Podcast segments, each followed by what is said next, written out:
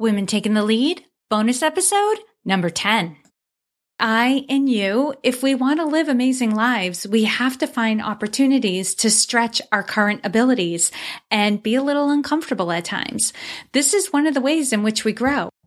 Hello, my name is Jodi Flynn and welcome to Women Taking the Lead, where we are all about creating blasts of inspiration to help you overcome self-doubt so you can lead with confidence, integrity, and a sense of humor. Head over to womentl.com forward slash recognize to reserve your spot in our upcoming webinar on how to be recognized and rewarded for the work you do. Now, your future awaits, so let's get started.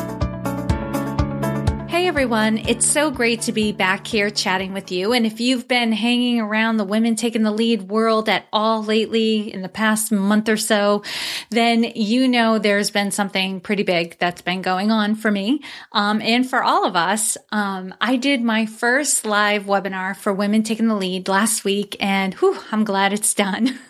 Don't get me wrong. It was awesome. It was amazing. And the size of and scope of it nearly toppled me. And now I know I can do it again. The foundation has been created, and each time I do a webinar, it'll be easier and I can identify ways to tweak it a little bit to constantly be improving. But the initial birth has happened and it's out there. And I was reflecting on this experience prior to doing the webinar while I was home visiting for Easter. I was trying not to let the work and worry of the webinar interfere with the celebration. And honestly, what gave me a little peace was the thought that it's meant to be like this. Now, am I supposed to stress myself out with each new thing? No, not necessarily. I can see in retrospect some things I could have done to spread the work out a little bit more and to support myself and, and get some help. But I and you, if we want to live amazing lives, we have to find opportunities to stretch our current abilities and be a little uncomfortable at times. This is one of the ways in which we grow. Now, sometimes life throws things at us and we're forced to grow whether we're ready for it or not. But for the most part, we have a choice in the areas we want to grow and how fast we want to grow. For myself, I'm a big fan of The Slight Edge philosophy, and The Slight Edge is a book um, written by Jeff Olson, and if you have not read it yet, my goodness, you have to get on board. We talk about it here all the time, but what Jeff talks about is doing little things every single day to just get a little bit better. And for the webinar, when I wasn't rushing at the end, I was watching a couple short videos each day or working on a few slides at a time. And when I had to learn new software, I would give myself more frequent and longer breaks because that's not my strong suit. I can learn new technology and I have a lot of fun with it once I do, but the learning of it takes effort and concentration for me. It's not intuitive for me, and frankly, it makes me nervous at times. But I do it, I take it slow, and I celebrate when it's done. I've got some steps that you can take to just get started and feel more comfortable stretching yourself in a new area. Now, keep in mind, though, I'm going to have you set a goal. The focus in these steps is not the goal. The focus is on the mindset and forming new habits that will support you in attaining any goal. So here are your steps. One, identify something you want to accomplish, you know, or an area you want to grow in, you know, but, but have it be a little more specific. Like, what do you want to get to? Something, anything. Think of the life you'd rather be living and identify something you can start working towards now. Two, set a date by which you can reasonably accomplish this. Don't make it too tight. Life happens and you don't want to blame life events for the reason you didn't hit your deadline and have them stress you out. And not too far out either. Remember, the deadline provides motivation. If it's too far out, you won't make this a priority. Three, identify an easy daily practice you can put in place to support you in accomplishing this goal. It should take no more than twenty minutes a day, though somewhere between five and ten minutes is ideal. Four, think about who can you can count on, whom you can check in with, that you feel comfortable being honest with about your progress. That's your accountability partner. Ask them if they're up for the task. And five, get started.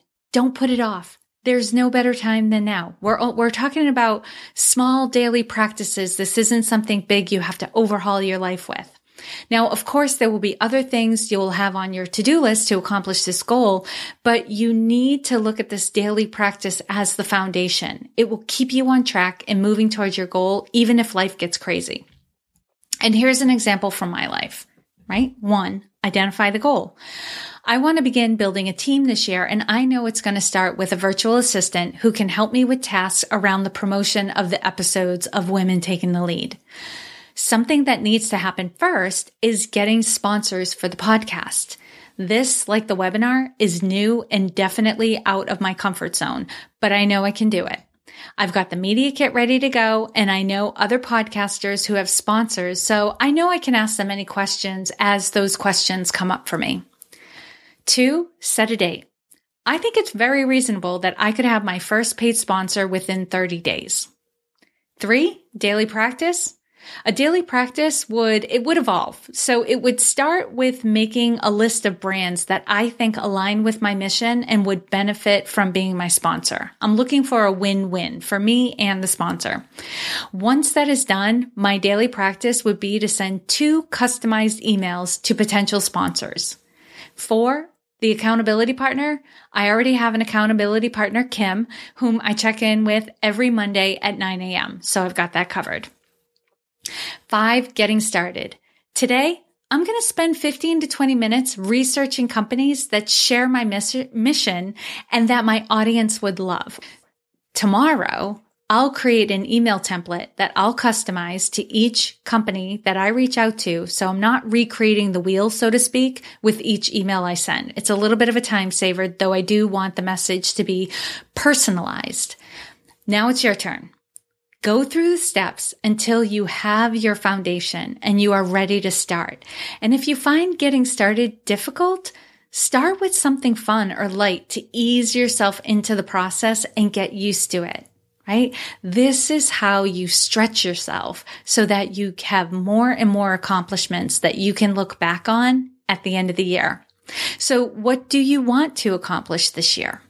Think about that and leave your comments on the blog post that accompanies this episode so we can cheer each other on. All right, that's it for me for now. Here's to your success. Thank you for joining me on Women Taking the Lead. Are you ready to take the lead in your own life? Head over to women t l dot com forward slash recognized to reserve your spot in my upcoming webinar on how to be recognized and rewarded for the work that you do. And to strengthen you on your leadership journey, I'd like to send you off with a quote from Marianne Williamson. Our deepest fear is not that we are inadequate. Our deepest fear is that we are powerful beyond measure. It is our light, not our darkness, that most frightens us. We ask ourselves, who am I to be brilliant, gorgeous, talented, fabulous? Actually, who are you not to be? You are a child of God.